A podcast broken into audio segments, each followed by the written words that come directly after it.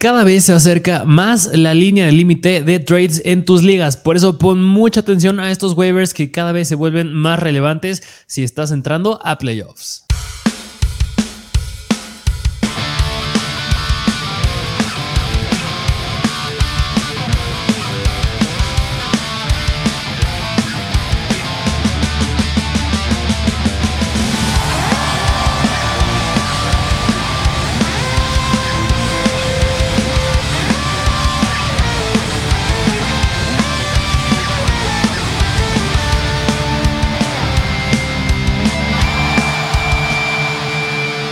Bienvenidos a un nuevo episodio de Mr. Fantasy Football. Una semanita más de waivers. Ya, ya en la semana número 10. Y mira, la NFL siempre, siempre, cada semana hay algo que me sorprende. Porque, mira, entre muchas cosas que vamos a mencionar en el episodio del día de hoy, ¿qué me puedes decir que los Jets le ganaron a los Bills? Qué locura. Los Jets, los grandísimos Jets, que pronosticaban solamente tener 5.5 juegos ganados en esta temporada, rompen esa línea contra los Bills. Sí, mira, esa derrota de los Bills, casi la derrota también de los Vikings, que nada más llevan un partido perdido, y también la de los Kansas City Chiefs en el juego de por la noche del domingo. Esas son situaciones de juego que me sorprendieron bastantes, pero aquí estamos hablando de fantasy y nos vamos a enfocar un poquito más en los jugadores que como siempre este es un episodio de un poquito de el recap de la semana que acaba de pasar, en este caso es la 9, pero pues ahorita vamos a mencionar unas cuantas cositas no relevantes de esta semana que acaba de pasar. Justamente eh, algo que me llama la atención de este recap y justamente tiene mucho que ver con lo que mencionaste de los Bills contra los Jets, que punto número uno, se dijo cuidado, porque el que va a ser relevante ahí en ese partido va a ser Sos Gardner, el cornerback de los Jets. Y vaya que si no fue relevante, fue el que le intercepta a Josh Allen. Creo que casi lleva dos intercepciones. El que estuvo cubriendo en la última jugada a Gabriel Davis. El que estuvo blanqueando toda la, en el partido a Gabriel Davis. Entonces, pues a mi Gabe Davis me lo dejaron con cinco puntos, creo. Stephon Dix tampoco hizo gran cosa, o sea, esperando algo que decía Stephon Dix de más de 20 puntos en contra de los Jets, que yo me hubiera esperado un poquito más, pero Josh Allen se lastimó. Sí, precisamente que es lo que ahorita te iba a tocar ese punto, que pues, Josh Allen pues se decía que podía ser severo, no podía ser severo, que se checaba aún que hasta el momento de lo que yo recuerdo que fue, fue lesión del hombro, pero me preocupa porque es el derecho. Eh, del codo. Es una ah, lesión del ligamento colateral ulnar. Este, seguramente ustedes conocen, bueno, los huesos del antebrazo es el radio y la ulna, o ustedes también lo pueden conocer como radio y cúbito. Eh, es un ligamento que es importante en el codo. Eh, aquí lo que es relevante es si es completo o no la lesión. Porque de ser completo, un desgarro total del ligamento colateral ulnar podría requerir cirugía. Así de grave puede llegar a ser. El último reporte que tenemos del head coach Sean McDermott dice que no saben, tienen que esperarse al menos 24 horas para saber qué tan bien o qué tan mal está ese codo. Eh, en teoría debemos tener un poquito más de noticias el miércoles. Entonces hay que estar siguiendo muy muy de cerca esa situación. Eh, no, es una situación obviamente que nos importa mucho para los jugadores ese equipo 100% Stephon Diggs, Gabriel Davis, hasta los otros Isaiah McKenzie, este, hasta Dawson Knox que han sido decepcionantes, pero tampoco es como que les diga vayan a agarrar a Case Keenum. Hay que seguirlo de cerca y si tienes a Josh Allen, cuidado. Y lo malo de aquí es que ya pasó su semana de bye, que fue la semana 7. Sí, por eso yo creo que más aún te interesa ver los episodios de waivers que les traemos el día de hoy y de aquí en adelante, porque si Josh Allen, pues digo, una cirugía por mínimo, ¿cuánto te deja fuera? ¿Unas que cuatro semanas? Al menos del codo, sí lo dejaría. Pues yo creo que apuntando ya casi a. No, yo creo que sí podría regresar. Eh, a lo mejor playoffs de, pero de la NFL, ¿no? De, de la NFL, a lo mejor.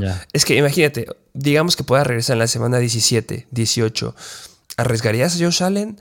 Que tiene equipo suficiente como para que Case Keenum pueda ganar uno que otro partido. O sea, te tienen en cuenta que todavía se van a enfrentar a Cleveland, Detroit, vuelven a encontrarse sus amigos los Jets, Chicago, que se vieron bien, ¿eh?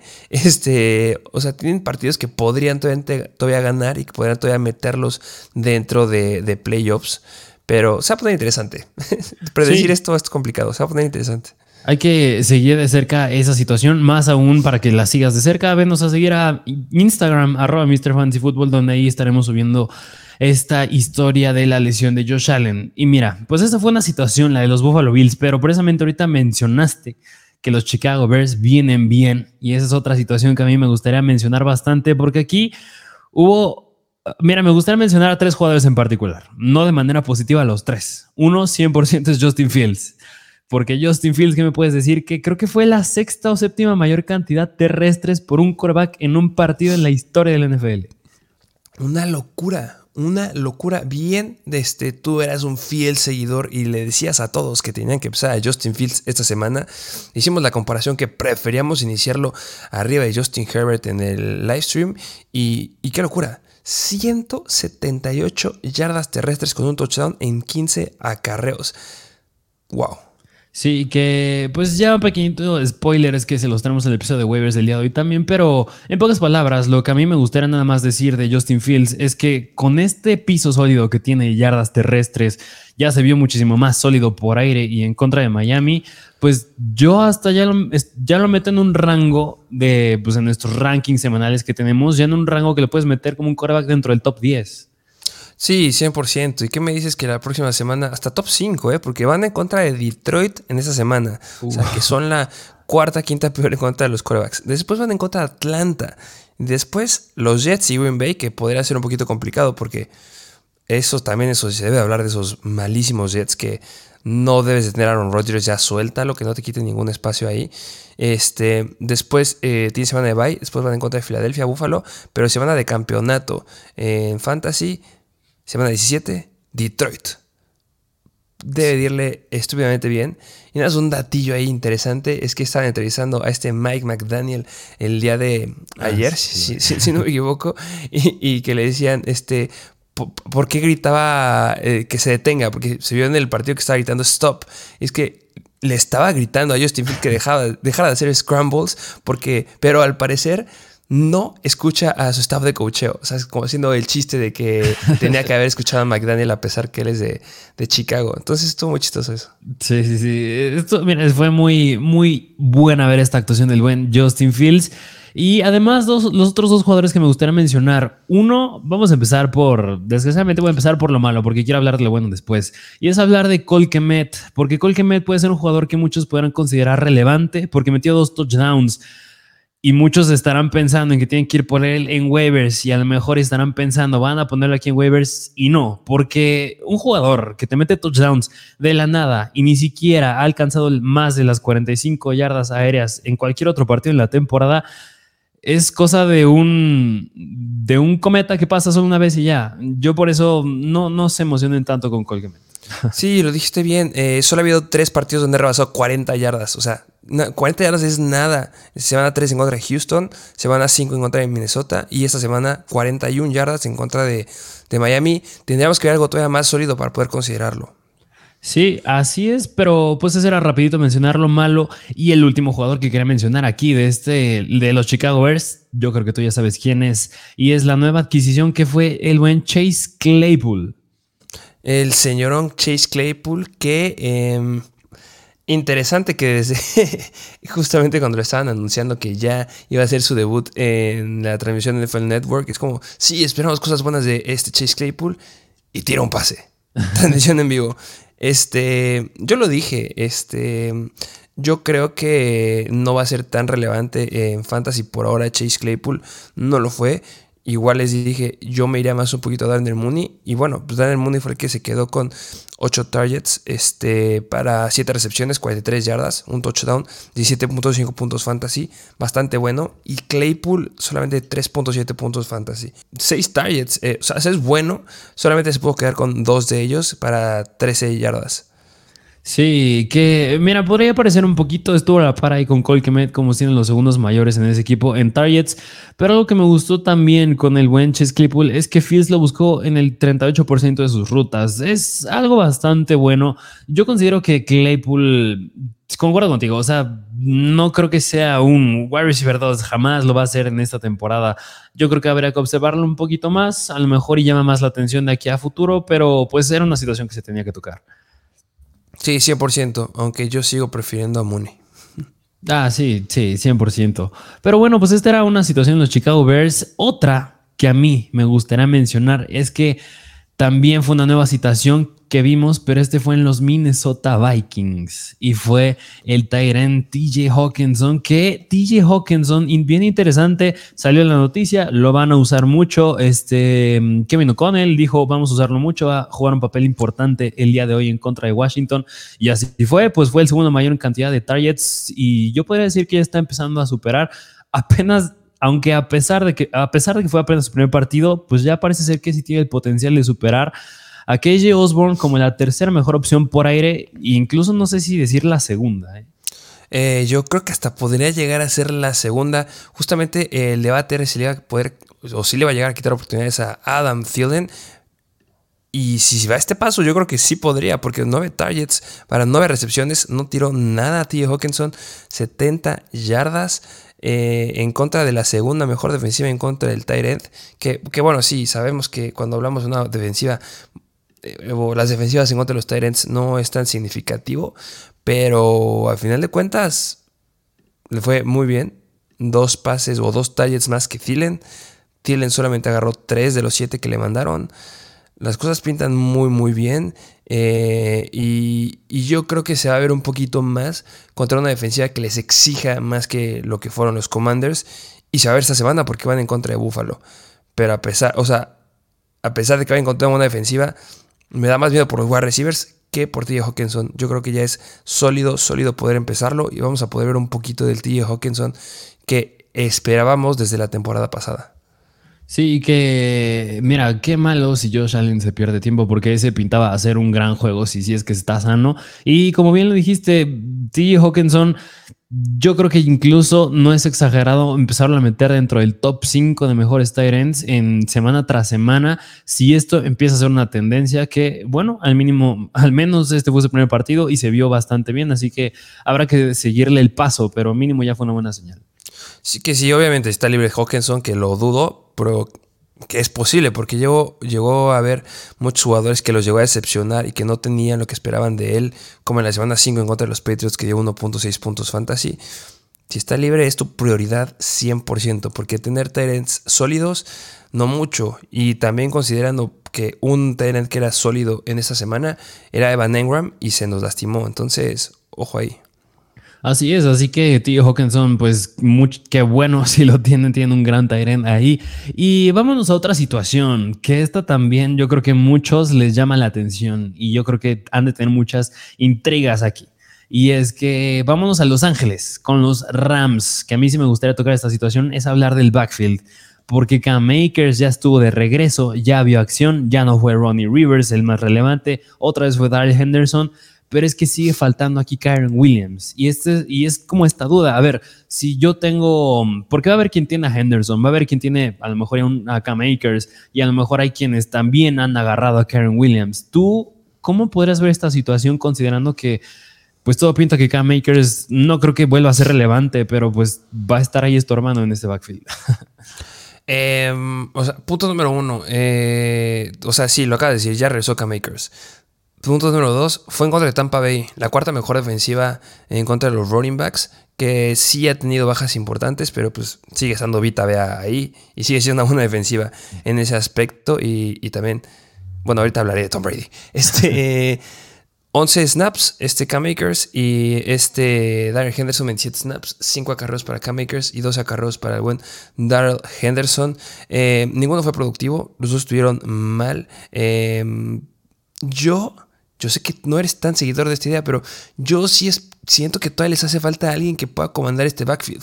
No lo va a comandar al 100%, por supuesto que no, pero yo sí sigo esperando que veamos algo como lo vimos al inicio de la temporada en contra de, de Buffalo, que se hablaba bien de Karen Williams, a pesar que estuviera Jacka Makers y a pesar que estuviera Darrell Henderson, yo creo que todavía no tienen a ningún running back ahí confiable y sí le dejo mi granito de esperanza que Karen Williams puede llegar a ser relevante para este backfield. Yo espero que ya lo activen esta semana. ¿Va a ser relevante para poder iniciarlo? No. Pero lo mismo que hemos dicho siempre, es difícil encontrar running backs sólidos en fantasy. Y aquí podría ser una opción. No va a ser un running back 1, no es un Damian Pierce, no es un Kenneth Walker, no. Pero al menos alguien que te pueda sacar del rollo de, algún problema estando en, el lugar de flex. Se me hace que sí podría llegar a ser un flex confiable Karen Williams en, al menos, por ejemplo, eh, semana 12, Kansas City, que son la sexta, séptima peor en contra de los running backs. Seattle, la octava peor en contra de los running backs. Después van en contra de los Raiders, la sexta, quinta peor en contra de los running backs. O sea, al menos esas tres semanitas que son fáciles para los running backs deberían de poder sacar algo. Y la semana 17, semana de campeonato en fantasy en contra los Chargers, la segunda peor en contra de los running backs. O sea, hay escenarios que se podrían dar que le podría ir bien. Y no confían 100% en Darrell Henderson. Y yo no me creo que ese vaya a ser su running back uno este, por el resto de la temporada. Sí, mira, aquí mi único conflicto es que yo creo que al ser, bueno, hasta no sé si llamarle comité de tres running backs, porque también otro que se nos está olvidando es el buen Malcolm Brown, que digo, no sirve de nada tener cuatro running backs. Yo creo que sirve mejor llamarle comité de tres, que a mi punto de vista va a ser Karen Williams, Darrell Henderson y Cam Makers. Cam Makers, a mi punto de vista, yo ya no lo veo tan relevante. Yo creo que va a ser el que más va a estar estorbando ahí. Yo creo que la relevancia, bien lo dijiste, está entre Karen Williams y Darrell Henderson. Que Darrell Henderson tampoco lo he hecho tan mal. Digo, promediando 4.1 yardas por acarreo, sí está por debajo de la media, pero tampoco es tan malo. Yo como lo veo, es que creo que no hay mucho upside en este backfield. Y el que puede tomar la relevancia precisamente por aire, yo creo que es Karen Williams. Yo creo que ahí sí es donde va a entrar. Por eso yo creo que enfatizaría un poquito más en que es más relevante Karen en ligas PPR. En estándar, a lo mejor y yo sí me, pongo un poquito lejos de, este backfield. Sí, de acuerdo, 100% contigo. Eh, situación este, que pasa igual dependiendo el formato de liga en el que estés con otros equipos. Háblese, por ejemplo, esta semana que no sé si tengas algo más que decir de, de, este, de los Rams. Ah, no, eh, no, no. Bueno, y un paréntesis de Tom Brady, qué gran cierre de partido. Estaba dando solamente 5, 7, 8 puntos en fantasy y terminó dando 15 puntos en fantasy, que no tienen la toalla con él. A final de cuentas fue de los quarterbacks que más lanzó este pase en esta semana. Eh, del lado de Zach Wilson, que también lanzó bastante el balón. Que, que bien Garrett Wilson. Hay muchas cosas de qué hablar. Pero este, yo tiré la toalla con Tom Brady. Le soltaron muchos pases, lo sigue colocando bien. Te lo dije mientras estaba el partido. Qué basura son todos los wide receivers de Tampa Bay que nadie le agarra nada. Al final, ¿quién fue el relevante? El señor Scotty Miller. Pero también fue muy decepcionante porque el último, bueno, penúltimo drive, vas con eso Scotty Miller, vas avanzando para touchdown en, segunda y gol y tira el pase de touchdown mi compadre. Pésimo, pero después volvió a ser relevante un poco y bueno, ya después puedo anotar ahí con el Tyrant. Yo sigo esperando que Tom Brady pueda llegar a ser relevante por el resto de la temporada. No tiene la toalla 100% con él. No es como un Aaron Rodgers, por ejemplo. Este, y, bueno, también este, hablar de, lo que le estaba comentando de los running backs dependiendo de la liga en la que estés. Eh, ¿Qué me dices de Antonio Gibson? Sí, que Antonio Gibson, pues ahí sin Jade McKissick. y, mira, pues es que habíamos dicho esta situación que pues Antonio Gibson podría ser relevante porque ya se vio algo sólido de él sin Jaden McKee. Bueno, eh, pues ya tomando repeticiones Brian Robinson como running back titular terrestre. Y en este caso dijimos que podía tener relevancia Antonio Gibson por aire porque no estaba Jaden McKissick. No fue tanto el caso porque nada más tuvo tres targets, pero pues le dieron 11 acarreos. Mm, híjole, mm, yo creo que es muy, muy volátil la situación de Antonio Gibson, ¿o tú cómo lo ves? Sí, sí, eh, eh, eh, lo digo porque este, no, no, fue relevante en Fantasy, no, pero sí ya le, le dio la vuelta, al menos en, en, toques de balón, a este Brian Robinson, a lo que estábamos esperando desde antes. Sí, Antonio Gibson solamente 6.7 puntos Fantasy y este Brian Robinson 5.8 puntos Fantasy. La cuestión aquí es que tuvo más targets que, que Brian Robinson. Sí, tres en comparación de dos. Pero a futuro son semanas que son buenas para los running backs. Y específicamente quiero hablar de la semana 11 en contra de Houston, que son la peor en contra de los running backs. Y el que llegue a comandar este backfield en toques le puede llegar a ir bien. Y, y es algo que estamos hablando a lo largo del episodio. Ojo porque ya vienen muchas lesiones de running backs. Cuidado, cuidado ahí. Sí, que miren, enfatizando un poquito más, Antonio Gibson jugó 36 snaps nada más contra, bueno, no nada más, pero contra 28 de Brian Robinson. Es decir, ya es la segunda semana consecutiva donde, pues, Brian Robinson no es el líder en, cantidad de snaps.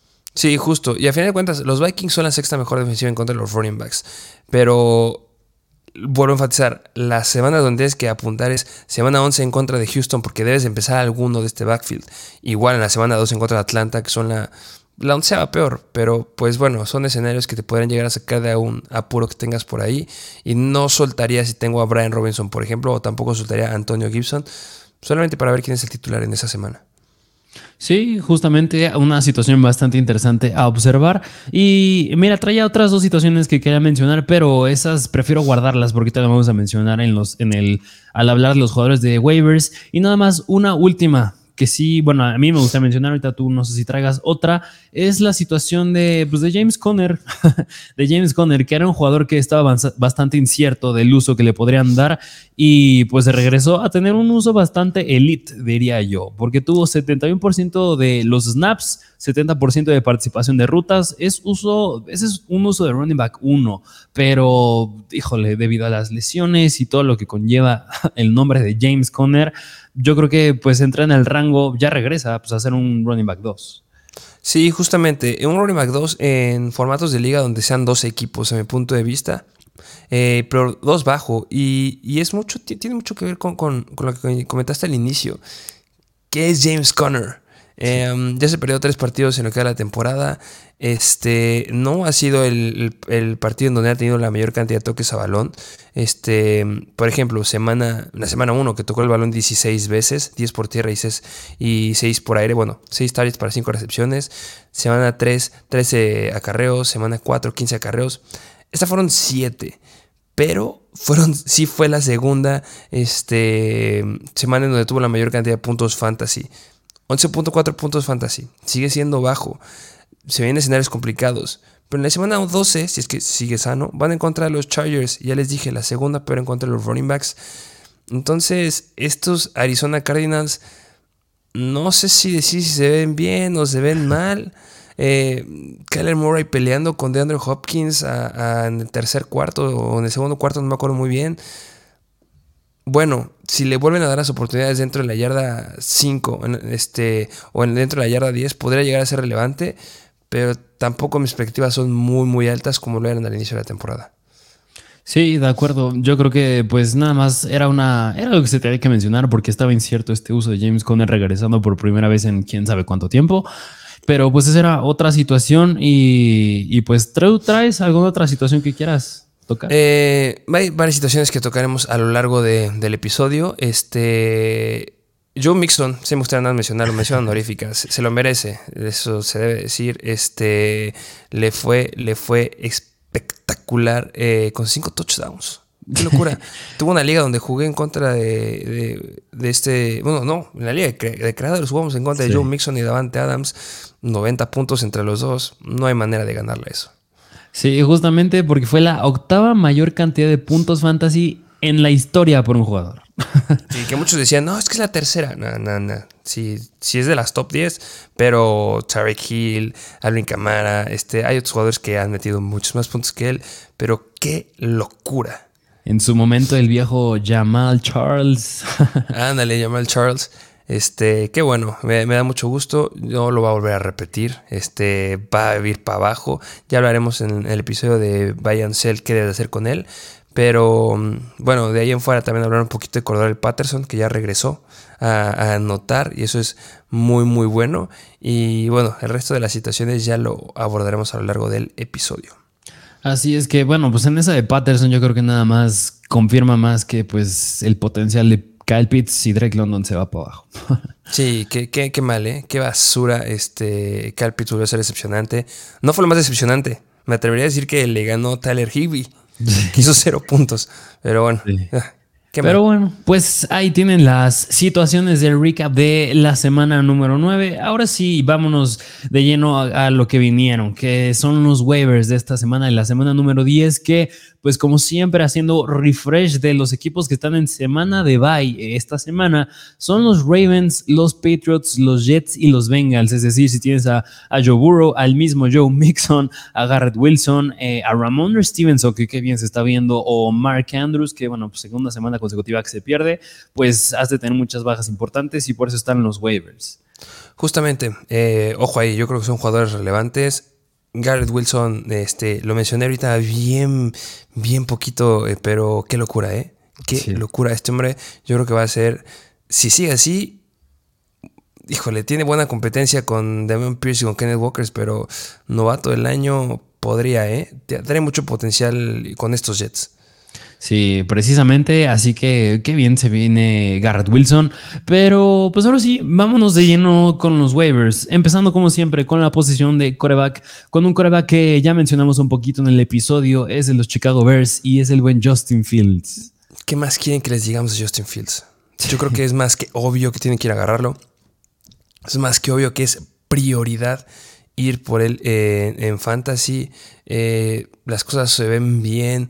Ya es un coreback que se mueve. Este, no estoy diciendo que va a repetir la semana de 40 puntos. No. Pero al menos en las últimas cuatro semanas ya promediando en fantasy 29.8 puntos. Eso es espectacular. Y lo ha hecho contra buenas defensivas considerando que en la semana 8 jugaron en contra de Dallas, van en contra de Detroit esta semana, la siguiente van en contra de Atlanta, Jets, Green Bay, que podría llegar a ser un freno en la semana 15 y 16 que en Filadelfia, Buffalo, pero pues después Detroit, semana de campeonato, debes de tenerlo más si tú estás apuntando a llegar a, playoffs y tu coreback no es tan relevante y no es tan bueno por ataque terrestre, este es el coreback que quieres iniciar en playoffs en fantasy. Sí, mira, y yo nada más quisiera decir dos argumentos con Justin Fields, que uno, lleva corriendo al menos 80 yardas en tres de sus últimos cuatro juegos. Eso es muy bueno. Y dos, es una ganga encontrarte a un jugador, ya ni siquiera coreback, del top 10, y tú lo llegaste a decir top 5 todavía en waivers a estas alturas. Así que tienes que ir por él sí o sí. Que me atrevería a decir que a lo mejor eh, podría haber un jugador ahí escondido que podrá entrar al top 10 eh, de la segunda mitad de, Fantasy. Todavía no sé quién es, tengo sospechas, pero ya lo abordaremos ahorita. Pero sí, Justin Fields, sin lugar a dudas, en coreback, sí es uno de ellos. Ok, así que no se lo pueden perder. Vayan por Justin Fields. Y vámonos al siguiente coreback que yo creo que ya, bueno, todavía podría haber unos cuantos chances de agarrarlo en semanas siguientes, pero seguramente ya está volando en muchas ligas. Es coreback de los Cleveland Browns y es Deshaun Watson que básicamente son los mismos corebacks que les dijimos la semana pasada, pero hay que remarcarlo. Vayan a buscar a Sean Watson si les gusta cómo hace scrambles el buen este Justin Fields. Pues Watson se la sabe todavía mejor que él. Sí, precisamente. Así que este es otro coreback que yo creo que tiene mucho potencial de aquí al resto de la temporada. Se vio bastante, que yo nada más me gustaría mencionar que sí se vio bastante decepcionante en la pretemporada, ah, pero espero no sea el caso porque también tiene ese piso sólido por tierra. Así que es un coreback con gran upside. Sí, este, recordemos que sigue apuntando a regresar en la semana 13 Semana 3 en contra de Houston. Eh, no creo que sea relevante en esa semana, no lo empezaría, pero después de ahí lo que es playoffs podrá irle muy muy bien. Yo creo que es una, apuesta que vale la pena hacer. Es como, como la apuesta que hiciste con Andrew Hopkins en haberlo drafteado, haberte esperado las semanitas que estuvo suspendido y ahorita tienes que estar más de feliz de tenerlo. Precisamente, así que tampoco te puedes perder este show de Deshaun Watson. Vámonos a la siguiente posición, que es la posición de los running backs. Empezando con el running back de los Miami Dolphins y es Jeff Wilson, que precisamente esta era otra situación que yo quería mencionar en el recap de la semana número 9 porque tenemos comité de running backs en Miami. Hay comité de running backs y eh, ¿crees que de aquí a futuro siga siendo comité o que Jeff Wilson llegue a tomar la relevancia como el principal en este backfield? Mira, mira, yo no, yo, yo creo que sí se puede mantener en un, en un comité inclinado más hacia Jeff Wilson. Mm, yo creo que el mejor escenario, hablando ahora de Raheem Mostert, es que se mantenga casi un 50-50 y ahí es súper bueno para los dos. Pero yo sí creo que se puede inclinar muchísimo más a Jeff Wilson, porque el volumen que estaba teniendo Raheem Mostert estaba siendo irreal a lo que venía haciendo en su carrera. Es decir, era algo bastante inusual para él. Y el que ahorita llegara Jeff Wilson y que pues tuviera una cantidad de volumen bastante, si no recuerdo, fueron bastante similar a la de los dos, pero, y no sé si recuerdo si los dos se quedaron con un touchdown, pues es bastante bastante interesante y más aún porque apenas fue el primer partido de, Jeff Wilson en Miami, que yo te lo llegué a decir de que podría a lo mejor y tener un buen volumen porque ya conoce a Mike McDaniel y eso fue lo que pasó, ya conocía el sistema, yo creo que nada más es cuestión de que se acople un poquito más y yo creo que sí es un comité, pero se inclina un poco más hacia Jeff Wilson. Eh, sí, lo dijiste bien. Eh, yo les dije, no lo empiecen, la verdad, no me arriesgaría. Tú dijiste, arriesguense con él saliste ahí ganando este, el, consejo. Este, yo sigo considerando que era arriesgado iniciarlo, pero si lo iniciaste, bueno, pues 16.2 puntos fantasy es algo bastante, bastante bueno. Eh, hablando de la cantidad, bueno, los dos sí anotaron touchdown, así como decías, pero viendo eh, en comparación de los números que hicieron, eh, snaps, este Jeff Wilson 28 snaps, Raheem Monster 26 snaps, o sea, casi casi lo mismo. En rutas corridas, Jeff Wilson 13 rutas corridas y, Raheem Mostert 12 rutas corridas. En targets, ganó Jeff Wilson con 3 targets, Raheem Mostert solamente un target y en acarreos se quedaron completamente igual con 9 acarreos Jeff Wilson y 9 acarreos Raheem Mostert. Pero el que fue más productivo fue Jeff Wilson, porque Raheem Mostert promedió 2.9 yardas por acarreo y Jeff Wilson 5.7 yardas por acarreo. Que mira, ya, ya pues se parece que vamos 1-1 porque la otra vez me ganaste esa apuesta de Jared Goff con Marcus Mariota. Ya, ahora sí ya gané la de Jeff Wilson pero, pero sí, Jeff Wilson se me hace que va a ser el running back relevante ahí en Miami. Que yo sí podría decir que este puede ser uno de los jugadores que podría llegar a levantar la mano sin lugar a dudas. Este es prioridad, si no está Justin Fields en, tu, en tus waivers, es prioridad 100% porque esta semana van en contra de Cleveland, que se considera la cuarta por en contra de running backs. Semana 11 tienen bye, pero en la semana 12 van en contra de Houston, la peor en contra de los running backs. Y semana 14 van en contra de Chicago, de Chicago, los Chargers, perdón. La segunda peor en contra de los running backs. Esas tres semanitas que tiene ahí son impresionantes. Sí, tiene un buen escenario de aquí a futuro el buen Jeff Wilson.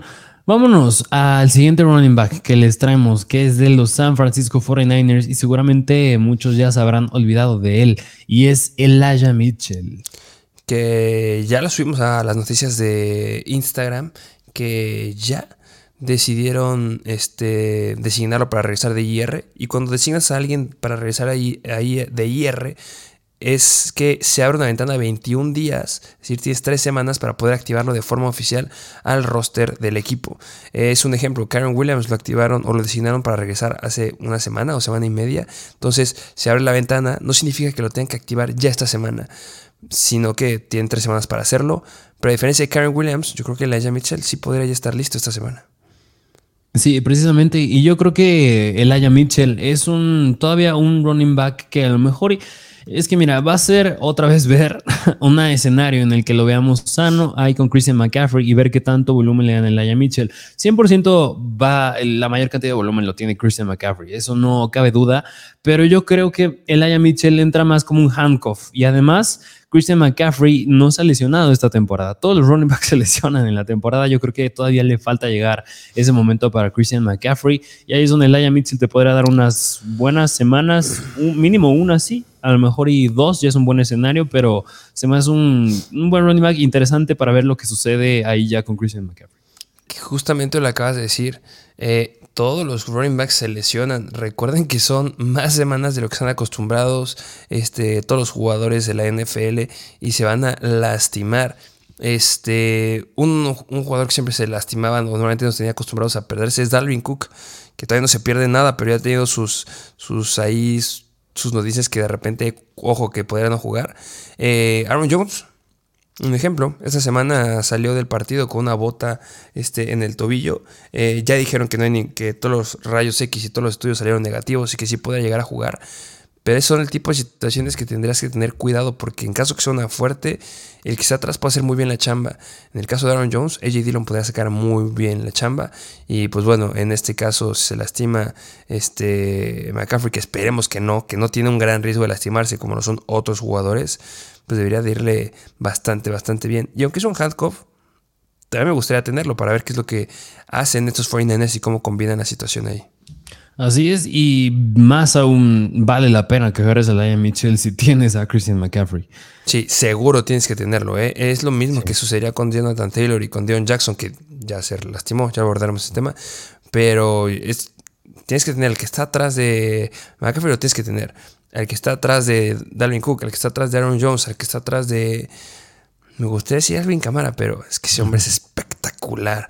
Este 42.8 puntos fantasy en la semana 8 en contra de los Raiders es algo impresionante. Eh, bueno, este. tengan el Aya Mitchell, agárrenlo. Así es, sí, vayan por él. Vámonos al siguiente running back, que es de los Baltimore Ravens, y es J.K. Dobbins, que que mira, eh, J.K. Dobbins tampoco hemos visto acción de él porque hace unas semanas lo colocaron en IR y este backfield de los Ravens también es un desastre porque también Gus Edwards pues no jugó la semana pasada. Fue el show de Kenyon Drake teniendo 24 carreos.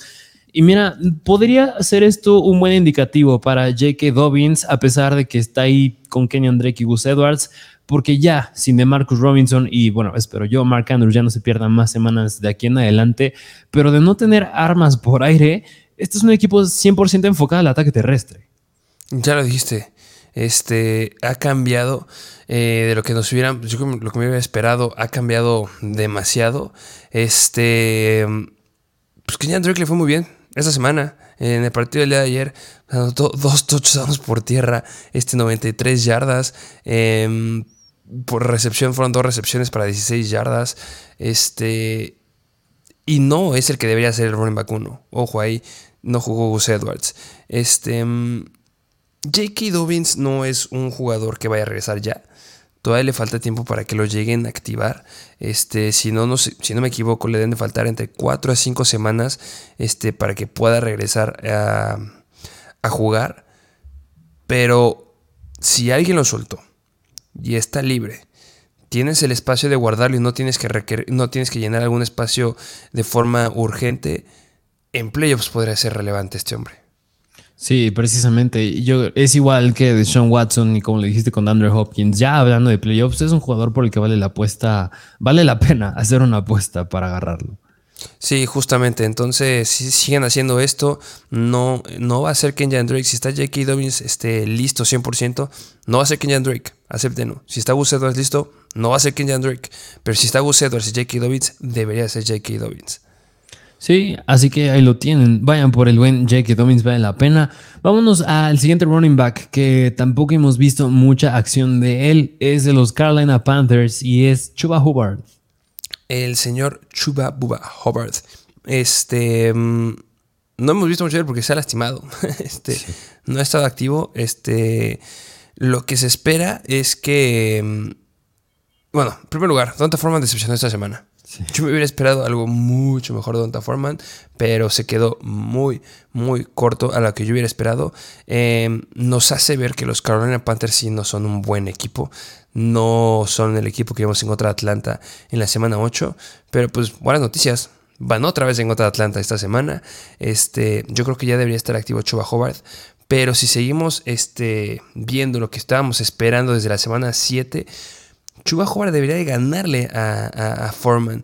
Porque en la semana 7 tocó más veces el balón este Chuba Hobart. Em, hablando de snaps, sí, Foreman tuvo, se van a 7, ¿eh? eh Foreman 27 snaps, Hobart 23 snaps, pero de esas solamente tuvo 10 acarreos Foreman y Hobart tuvo 11 acarreos. Y en targets, Foreman 2 eh, targets y Hobart 3 targets. Y eso se combina con lo que vimos en la semana 9, que Foreman solamente jugó 21 snaps comparados con los 17 snaps de Raheem Blackshear y los 13, los 13 snaps de Spencer Brown. Es decir, necesitan a alguien más ahí los Carolina Panthers y va a ser Chuba Hobart. Entonces yo sí lo agarraría. Sí, y mira, enfatizando más de esto que dijiste que necesitan a alguien ahí, yo diría que necesitan a alguien en el ataque aéreo, un running back en el ataque aéreo, y ahí es donde entra Chuba Howard, porque en el partido en contra de los Venga, porque ¿qué pasa? Un equipo cuando es malo, pues tienes que enfocarte a lanzar más el balón, porque pues vas perdiendo el marcador y te funciona más el juego aéreo que el terrestre, y ahí necesitas running backs aéreos, y lo que pasó en contra de los Bengals fue esto, fueron perdiendo los Panthers, y pues sí, Donta Foreman tuvo tres targets, pero Raheem Blackshear tuvo cuatro targets y Spencer Brown también tuvo tres targets. Es decir, estuvo sumamente repartido este juego aéreo y en el depth chart está más arriba Choba jugar que Raheem Blackshear y Spencer Brown. Así que el running back aéreo va a ser el buen Choba Hubbard y más aún va a tener relevancia porque precisamente son malos los Panthers. Y justamente depende mucho de la liga. Obviamente PPR deberíamos inclinarnos hacia Chuba Howard. Este, vale la pena que vayas por él, ya lo dijiste. Mm, siete targets ahí que están libres y que pueden dar muchos puntos para él. Que yo creo que a lo mejor una advertencia sí sería, es que si los Panthers, por que los Astros alinearon, empiezan a dominar un partido en, de manera abismal, pues va a ser un juego terrestre y yo creo que ahí quien sí puede tener más relevancia sería Donta Foreman. Sí, que, que, lo repetimos, fue relevante en el partido de la semana este, 8 en contra de Atlanta, porque, bueno, uno, se fueron a tiempo extra. Entonces eso sí hay que considerarlo y porque era el único running back ahí.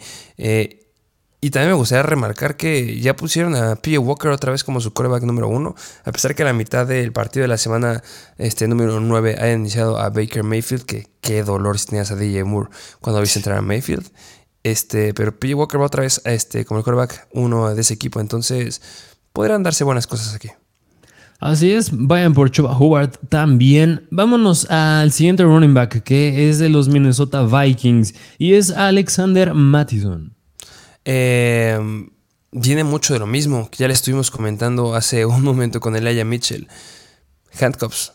De verdad, Elijah Mitchell, de Elijah Mitchell, Alexander Mattison, debes de tenerlo porque puede venirse cerca la lesión de Dalvin Cook. Y puede ser algo que, que, que, estamos repite y repite y repite y parece que lo estamos atrayendo.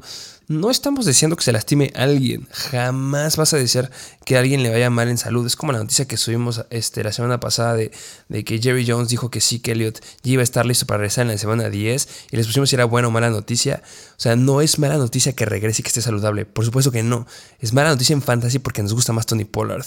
Este, pero regresando a este punto, es que Dalvin Cook siempre, o sea, de verdad, siempre se lastima en todas las temporadas que ha jugado en la NFL. Temporada 2017 de novato, se perdió desde la semana 5 al resto de la temporada. Temporada 2018, se perdió semana 3 y se perdió la semana 5 a la semana 8. Temporada 2019, se perdió la semana 16 y la semana 17. Temporada 2020, se perdió la semana 6 y se perdió la semana 17. Temporada 2021, se perdió la semana 3, semana 5, semana 13 y semana 16. Temporada 2020, no se ha perdido nada y se vienen defensivas complicadas en contra de los running backs. Buffalo, la octava mejor en contra de los running backs y vaya defensiva que tienen. Semana 11, Dallas Cowboys, vaya defensiva que tienen, la quinta mejor en contra de los running backs. Y semana 12, Patriots, la mejor. No espero que se lastime, pero se podría llegar a tocar estas semanas. Y Alexander Mattison sin Dalvin Cook es una locura.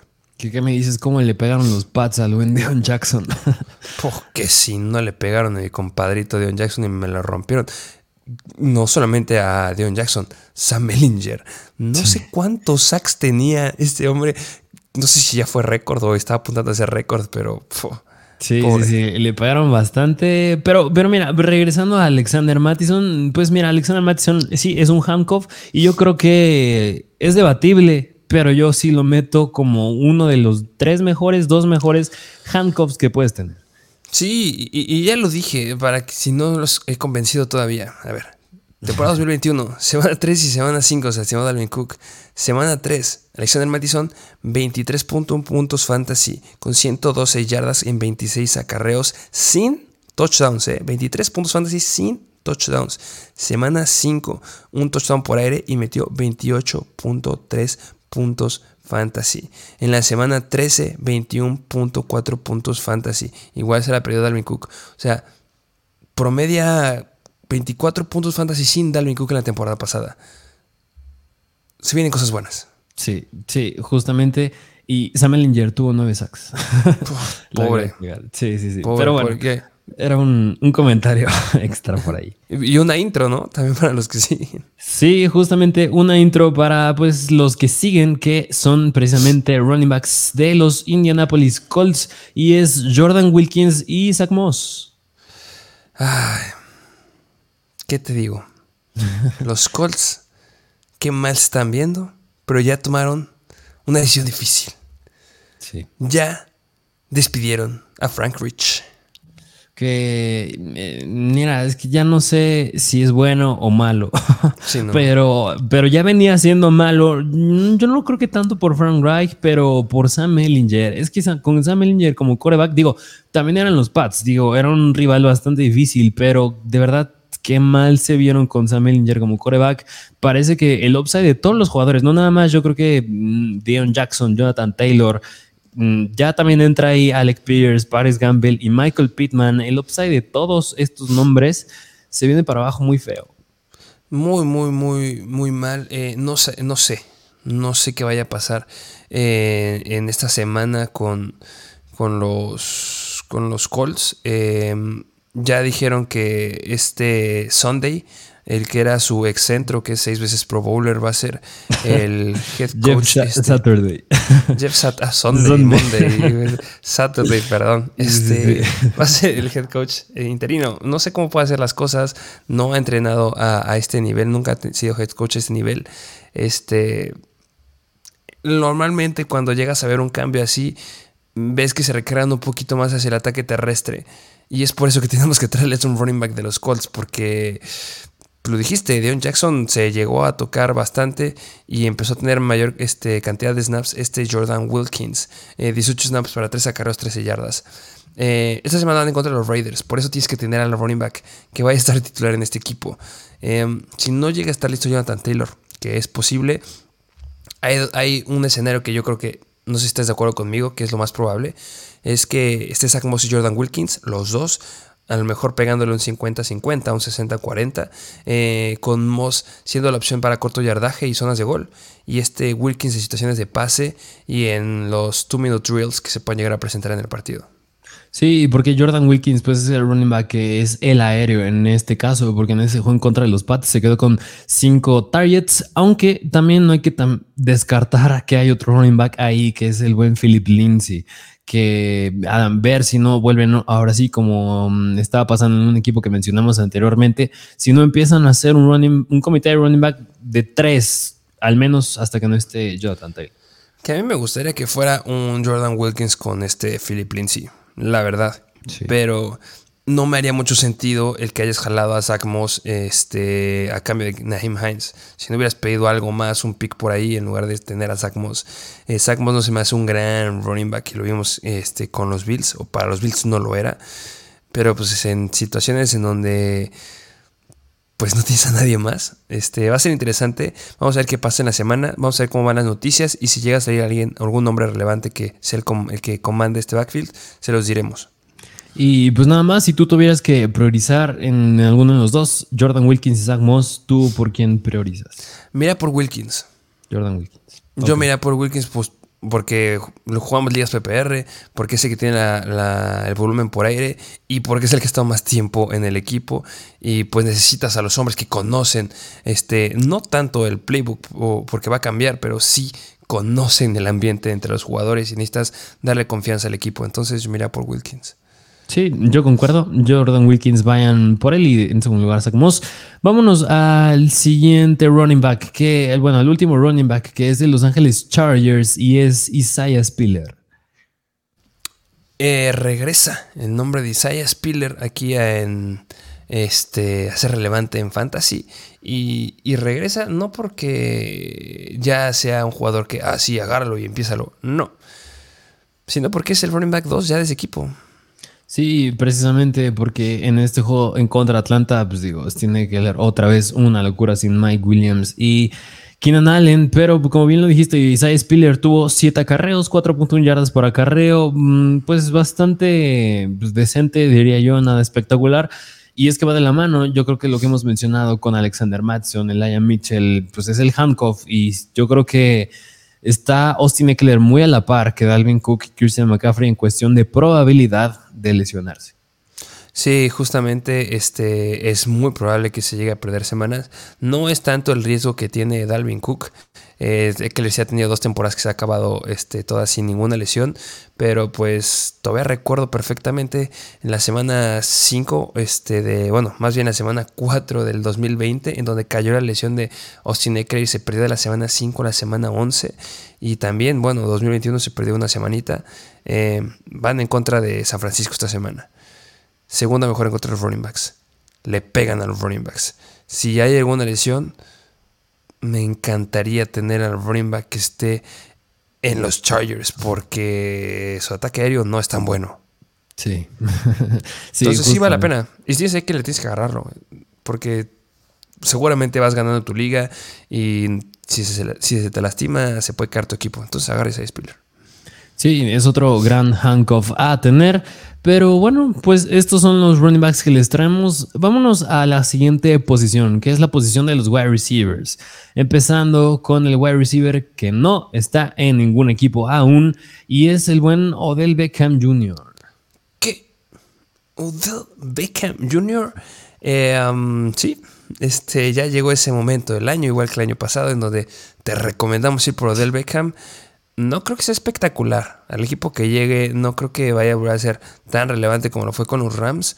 Em, pero bueno, es un jugador que a muchos les encanta. Yo, como lo dije al inicio de la temporada, es un jugador que es un buen material para hacer trades. Porque seguramente hay dos o tres fanáticos de Odell Beckham en tu liga.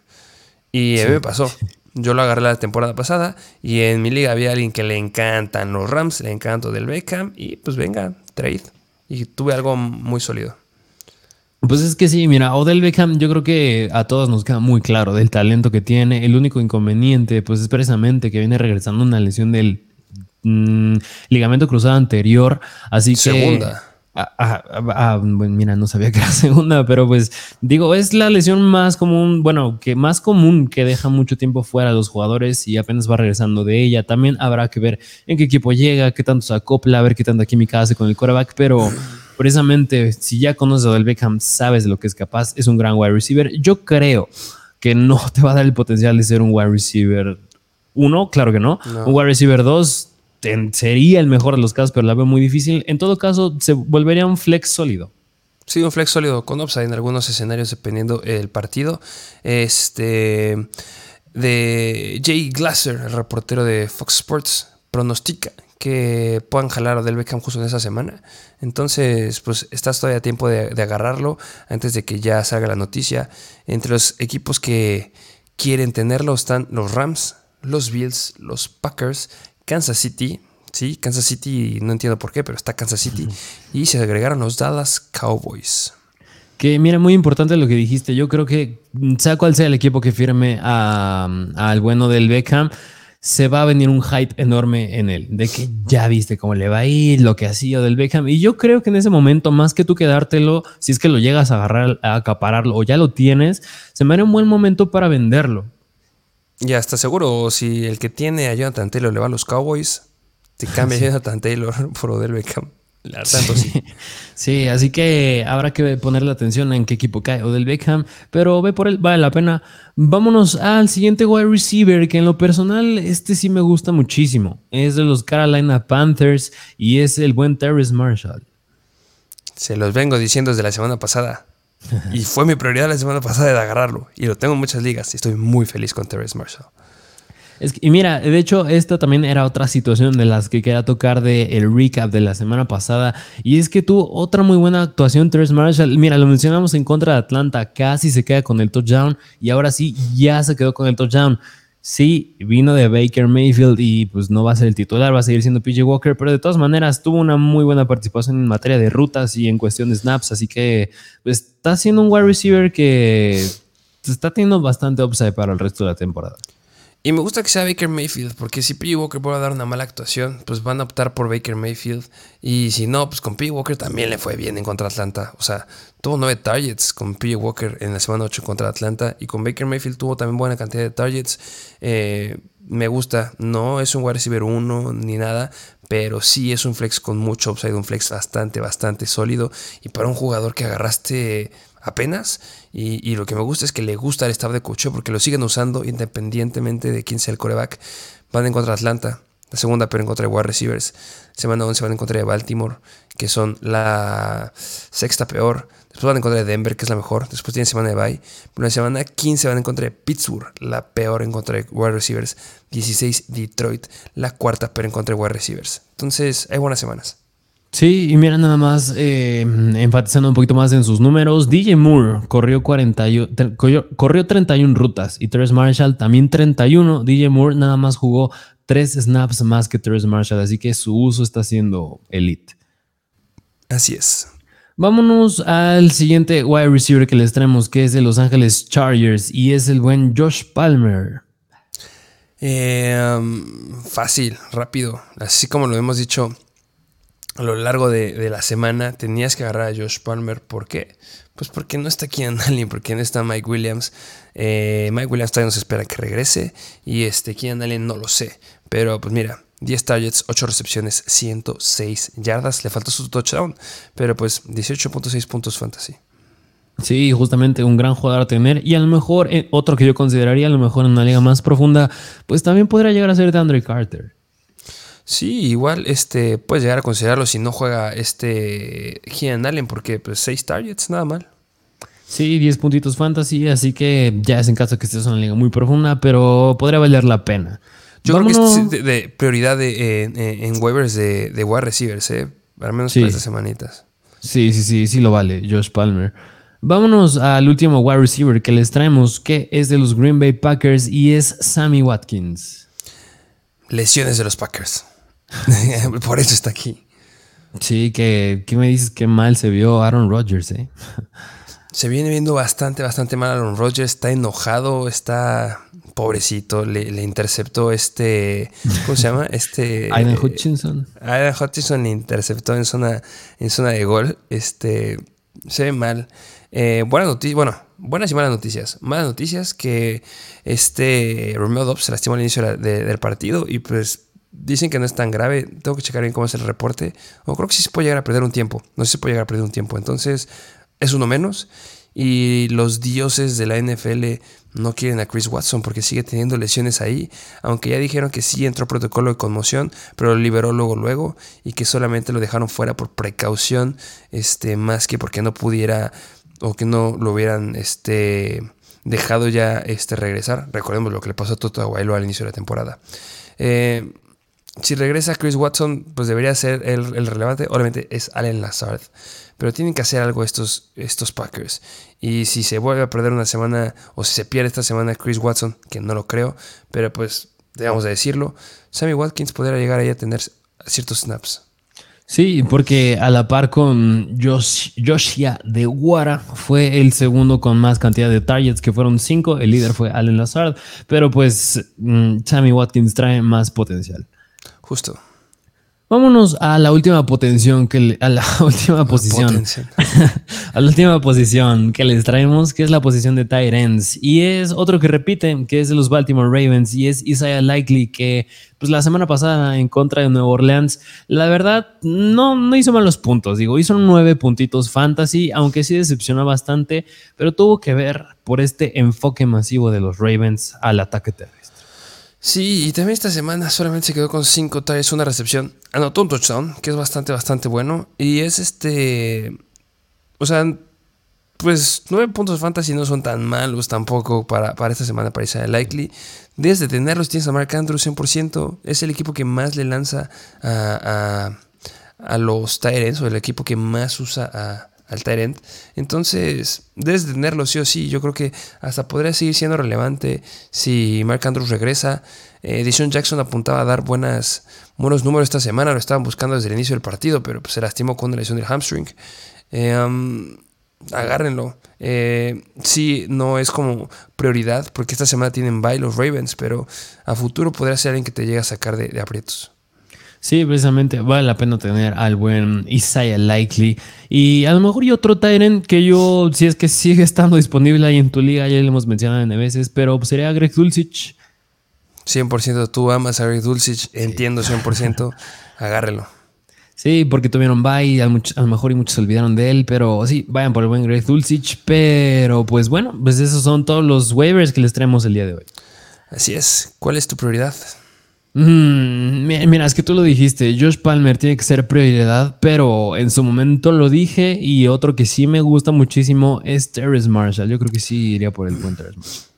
Eh, en caso que necesites wide receivers y si necesitas running backs, yo me iría por Jeff Wilson. Sin lugar a dudas, es un jugador que puede irle bastante, bastante bien. Y pues tengan todos los handcuffs de sus running backs unos. No te va a gustar si se lastima y no lo tienes. Así es, así que mm, ya poco a poco se vienen las estrategias para playoffs, que igual vamos a tener un episodio en su momento de estrategias que tienes que seguir para playoffs, para precisamente no perder y ganar más, lo más que puedas. Pero bueno, pues ese sería el episodio del día de hoy. ¿Tienes algo más que decir? Vayan a ver contenido exclusivo, como siempre. Así es, vayan igual a seguirnos a Instagram, arroba MrFancyFootball, a TikTok, arroba MrFancyFootball. Dejen su like, dejen su comentario, sus opiniones, activen la campanita. Y bueno, pues sin más que decir, nos vemos a la próxima.